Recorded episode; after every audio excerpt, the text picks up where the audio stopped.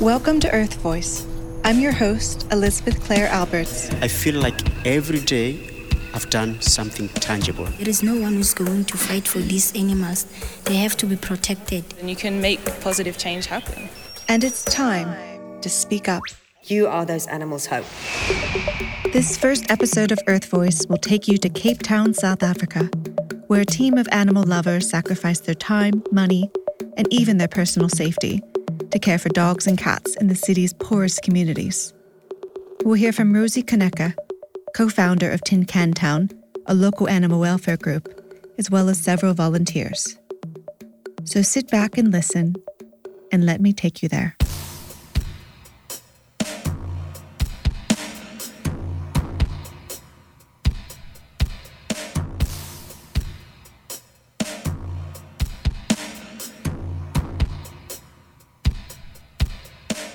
On May 15th of 2016, I found myself standing in a vet clinic in Cape Town, South Africa. A sick puppy lay on the exam table, and the woman beside me, Rosie Kunneke, was crying. She knew the puppy was going to die, and she was doing her best to soothe him. Good boy. That's a good boy. Gonna play with the other puppies. This puppy didn't actually belong to Rosie. In fact, it wasn't clear if he belonged to anybody. Earlier that day, someone had handed the puppy to her when she and a group of other animal rescuers were visiting Delft, a township in Cape Town where some of South Africa's poorest people live. Within Delft, there's a relocation camp called Blikkiesdorp, where people live in tiny shacks made out of corrugated iron and old tires, and several families have to share basic utilities like sinks and toilets. Gang violence is prevalent in Blikkiesdorp, making it a very dangerous place to live. Blikkiesdorp is actually meant to be a temporary camp where people live until the government finds them more adequate housing. Yet most people have been living and suffering here for years. But it isn't just people who live difficult lives in Blikkiesdorp. Domestic animals like dogs and cats suffer as well. In response, Rosie and a few friends founded Tin Can Town, an organization that provides food and basic vet care for the local animals.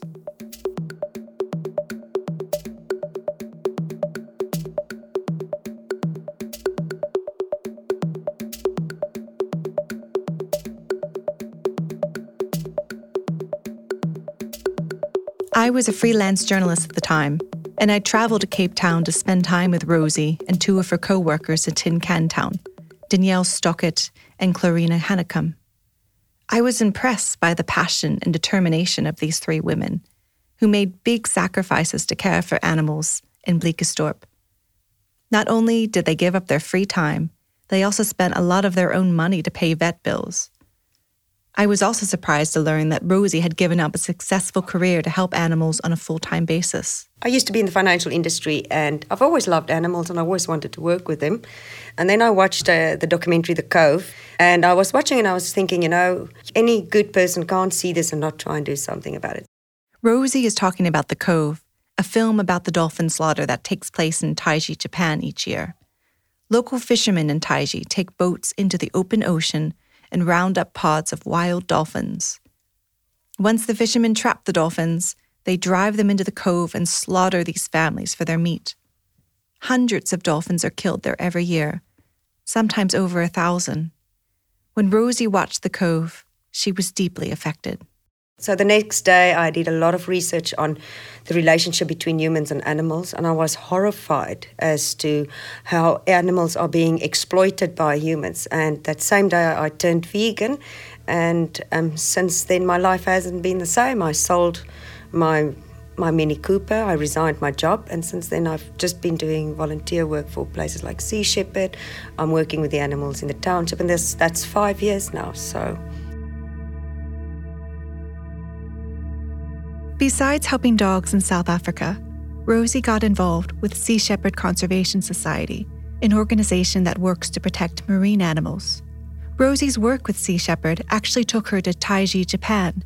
the same place featured in The Cove. She's also been to the Faroe Islands, a remote archipelago north of Denmark, to try and stop the killing of pilot whales.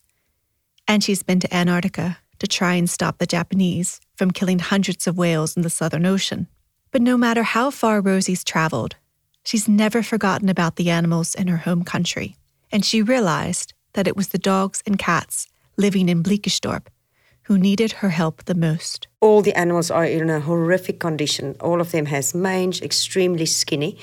And I'll never forget um, the first Sunday we went in. It was a really rainy Sunday, and we had eight kilogram of dog food and four mange and tick and flea treatments. And we realized that this is this is a humongous. These animals are struggling. Rosie and the team at Tin Can Town make regular visits to Blikkiesdorp, setting up a makeshift clinic every other Sunday. They offer free vaccinations, deworming treatments, and food, and taxi animals back and forth from the vet. For many of the animals, these services are life saving. But this work can be emotionally draining. Rosie describes it as overwhelming. So, overwhelming is a right word, but I don't think overwhelming in the sense of you can't do this. It's more an overwhelming sadness of uh, the animals, the condition these animals have to have to live in.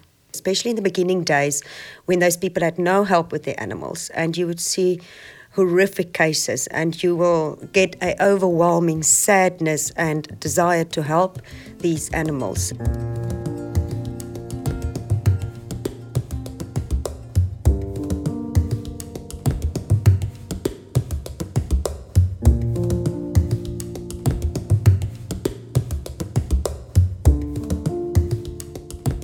Rosie and her friends are so determined to help the animals in Blikkiesdorp that they often put their own lives at risk. We do have a very high crime rate, and Blikkiesdorp is um, noted as one of the most dangerous um, informal settlements in Cape Town. So you do have a um, apprehension going in there on your own, four girls going into a very dangerous area where normal girls won't think of dream of going in. You need to be aware of your surroundings, especially because it's a dangerous area. Our families, especially, would always question us going into a very dangerous area and um, would get very angry at us, especially if we go there at night. I've always said. What I, whatever I'm going through is not a match to what that animal has to endure at that moment. The main danger in Blikkiesdorp is gang violence and Rosie and her team have had some close calls. Sometimes when you're in one part, you will hear some um, gunfire in a different part. Then you know, okay, the gangs might be at it again. Um, then normally we would just finish what we're busy with and leave. About three weeks ago, um, Clarina and two girls that were helping her were almost caught in the middle of a gang fight. Thankfully, Clarina and the girls got out safely. But Rosie explained that there are never any guarantees. During another outreach day, the Tin Can Town team even witnessed a kidnapping. Uh, we saw a car driving in, and the next moment there were gunshots, and they hijacked, um, uh, they kidnapped the guy from that house, and they were driving out, and people were screaming. So we immediately let the um, the volunteers, told the volunteers to rather leave the area. But none of this has stopped Rosie and the others from going into Blikkiesdorp to help animals. Rosie explains that the community members in Blikkiesdorp have become their protection, but it's taken a while for them to gain the community's trust. That had, was something that we had to build from the beginning. We were, they were very distrusting of us in the beginning, but I think it stems from a few things, not just um, us being um, white girls in a predominantly black and colored environment. It also stems from existing animal organizations that. Um, that is supposed to help them in that area, but is not helping them, and they just come in, take the animal, and never take the animal back, or they, they euthanize the animal, or they ask money of the people. So we had to work hard with the community to say, listen, we are not in the business of killing animals. We're in the business of helping them. So we will do everything in our power, and we're very pro-life to do absolutely everything, anything, everything we can to save that animal's life. Rosie says she feels safe going into Blikkiesdorp now, despite the ever present dangers. But it's still an incredibly intense experience. And on May 15th of 2016, I got to experience Blikkiesdorp for myself.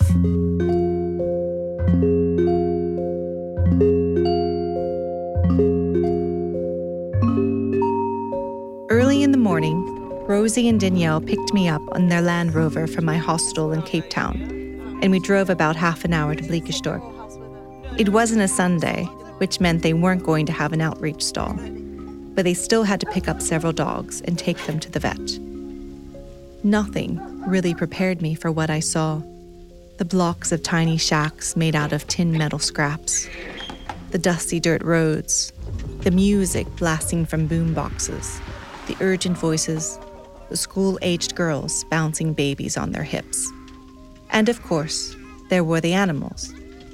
In Blikkiesdorp, lots of people kept pets, but many dogs and cats here looked skinny and underfed, and many resorted to eating food scraps and garbage heaps. The other best one of you mentioned the B block now. Which one which uh, stop was that? Uh, F33. Okay, so B65, which is Noxie, the black and tan one at the bottom in the left hand corner, and then I76 Spotty, which is the one, the Jack Russell tan that we have the deep deep neckline incision, and then 84 Valeria That's Street. Greg, one of the volunteers working with Rosie, Danielle, and Clarina that day. We've stopped in the middle of a dirt road, and they're trying to figure out which homes they need to visit, which are numbered in rows, and which dogs and cats need to be taken to the vet. One of our first stops is to check on Tiger, a dog who somehow broke his tail. Sunday, the tip of his tail. They say it's because he wags it against. It's possible. It is because I know how Khaleesi can wag her tail. So the tip was like there was a piece So off. which block is he in? just across from JCY, K block. So um, I just want to check in on his tail because I told him to take off the bandage after three or four days. But if they didn't, and he didn't manage to get it off himself, it's going to start rot underneath that bandage. So we're just gonna we can just quickly stop and check. And we gave When we get there, the. Rosie and the team are delighted to find that Tiger's owners did take the bandage off, and his tail's healing well. So we hop back into the car and drive to the next place. While many of the dogs and cats appeared sick or injured or hungry, most do have owners who care for them, despite the fact that the owners have few resources to care for themselves. But some people in Blikkiesdorp are not so kind to animals. Rosie explained that it's common for people to take out their frustrations on animals. And also, if they have like quarrels between um, neighbors, what they then like doing is um, burn the animals with um, hot oil or water. Many a times you will see like the little puppy you saw this morning. In a very line down the back, they will burn the animal with. Um, once we had a dog here that um, somebody cut open the leg, literally broke broke the leg, and um, just to get back at the owners. So yeah, sometimes when it's when they're drunk or there's a lot of drugs involved, and they have fights between each other, they take it out on the dog. After one of our stops, Rosie and Danielle urge me to hurry back into the car, and we quickly drive off. Once we're on the road, they explain that someone tipped them off about a possible threat. Who told you? Who warned you? Um, one of the guys that came to speak to Clarina, one of the women, Yeah. and that's when Clarina showed me we have to wrap it up. Um, because you know, the, those those blocks are notorious for the gangsterism and high crime rate.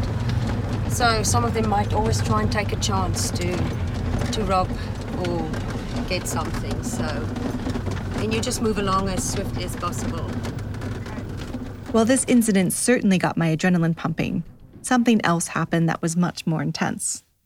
At another stop, a man approached Rosie and thrust a sick puppy into her arms. The man explained that the puppy's sibling had already died, and Rosie and Clarina tried to figure out what to do. Um, this puppy is extremely sick. I can see that. Mary's giving it to that dog. So what are we gonna do? How long has he been vomiting? The other puppy is dead already. Oh goodness, then we can't wait.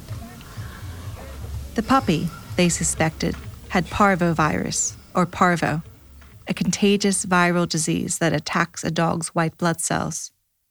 It can cause severe vomiting, dehydration, and loss of appetite. Left untreated, parvo is almost always fatal. So Rosie, Clarina, and Danielle decided to immediately take the dog to the emergency vet clinic, even though doing so would be expensive.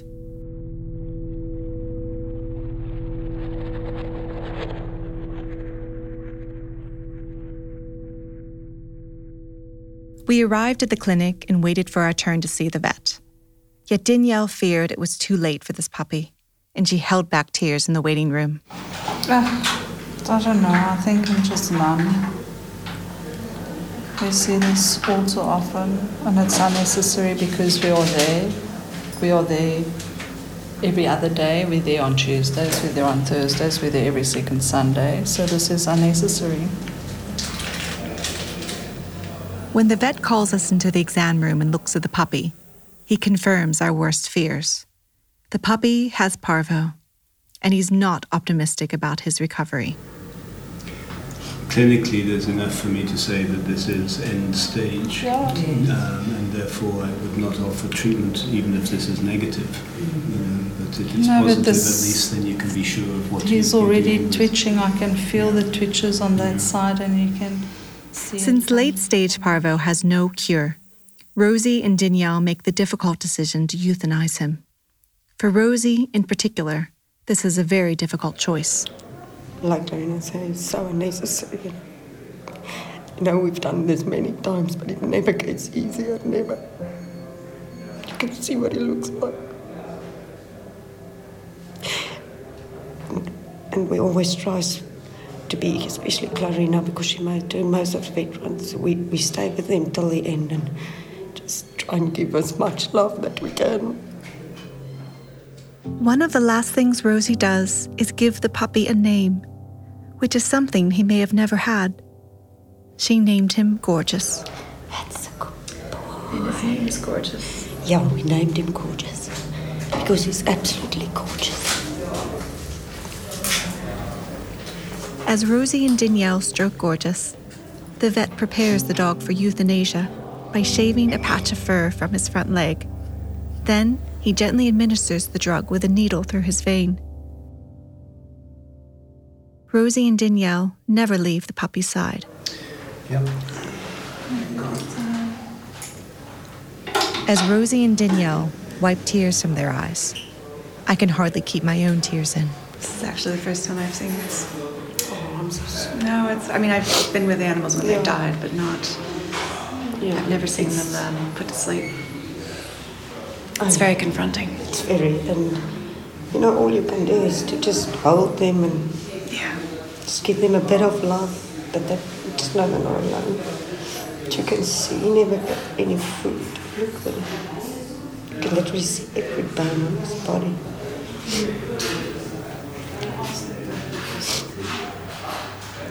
That's why. I hate that.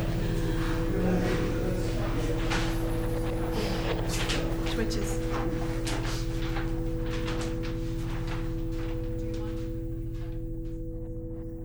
Watching Gorgeous die on the exam table leaves me sad and emotionally drained.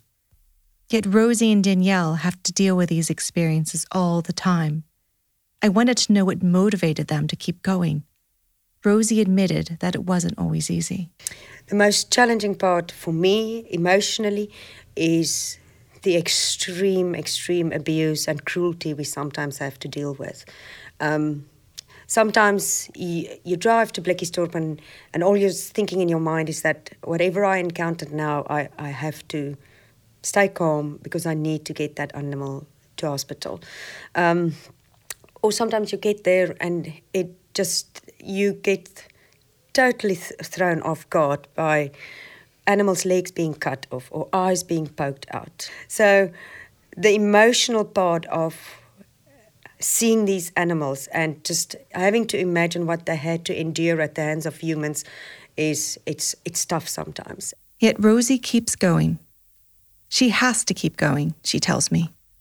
Yeah, I have to be honest. Sometimes you feel like you're, you're swimming against this big wave and you're just not getting anywhere, and um, your vet bills is running high. And but and the three of us always laugh at each other. We're like, we don't have any money. It's, it's what are we going to do? And the next phone call comes in, you're like, okay, we're taking you to the after hours clinic. We'll worry about the money later. We'll let's just help the animal. And um, so yeah, I I think that keeps you going, knowing that you are actually the only help that animal has. So if you give up, there's literally no help for those animals. So it doesn't matter how hard you have to work or what you have to endure, you are those animals' hope. And their only hope.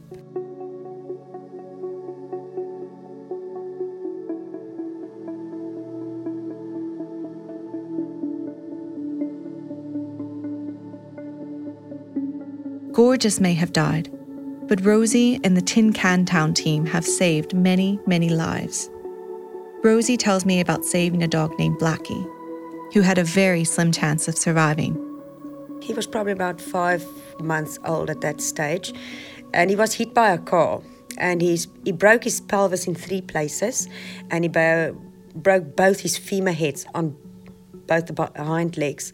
And many vets were telling us it's going to be costly, it's operations, and um, it's going to be a lengthy recovery, and it's going to cost you guys money. Yet Rosie and the team, who proudly state that they're very pro life, refused to give up on Blackie. They paid for his operation and put him through physical therapy.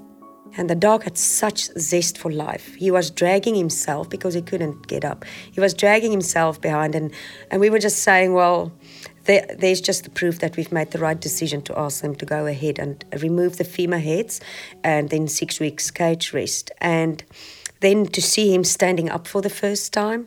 And he just had such a zest for life that he just wants to run and play. And he couldn't he was dragging himself and now he was starting to stand up. And then we took him for hydrotherapy. The first time in the underwater treadmill he actually started moving his legs and how he started with small little jumps. And today he's a running happy dog. Rosie has also seen changes in how people in Blikkiesdorp treat their animals Instead of letting them suffer from medical issues, the community now turns to Tin Can Town for help and advice. When we started there, every animal that you would see would have severe mange or would be so skinny. Now you see dogs, we rarely see mange cases anymore. We have seen such a big decline in cases like parvo. In the beginning, we had to put down between seven and ten animals in a week because of distemper. Now we rarely get distemper, maybe one or twice in a month. It's because we're vaccinating. So you can see the changes in that, and that is the reward to know that those animals are living a better life. Rosie and her team already do so much for the animals in Blikkiesdorp, but Rosie is constantly wanting to do more. And after meeting her, I'm sure that she will. I would love Tin Can Town to service an area much, much, much bigger than where we are now. To have hundreds of volunteers that come in with us every second Sunday and we just improve these animals' lives. That's that that's my dream. If you'd like to help animals in Blikkiesdorp, you can make a donation to Tin Can Town. You'll find their website on Earth Voices Facebook page. A huge thank you to Rosie Kunneke, Danielle Stockett, and Clarina Hanekom for their help in making this audio story. I'd also like to thank the many people who have supported this project, including Dominique Tubier, Jessica Grunendek, Lynn McCall, Russell and Beverly Lamb from Eco Down Under in Sydney, Australia. Last but not least, a big thank you to Jacob Round and Shannon Burrows, whose help and assistance have been immeasurable to this project.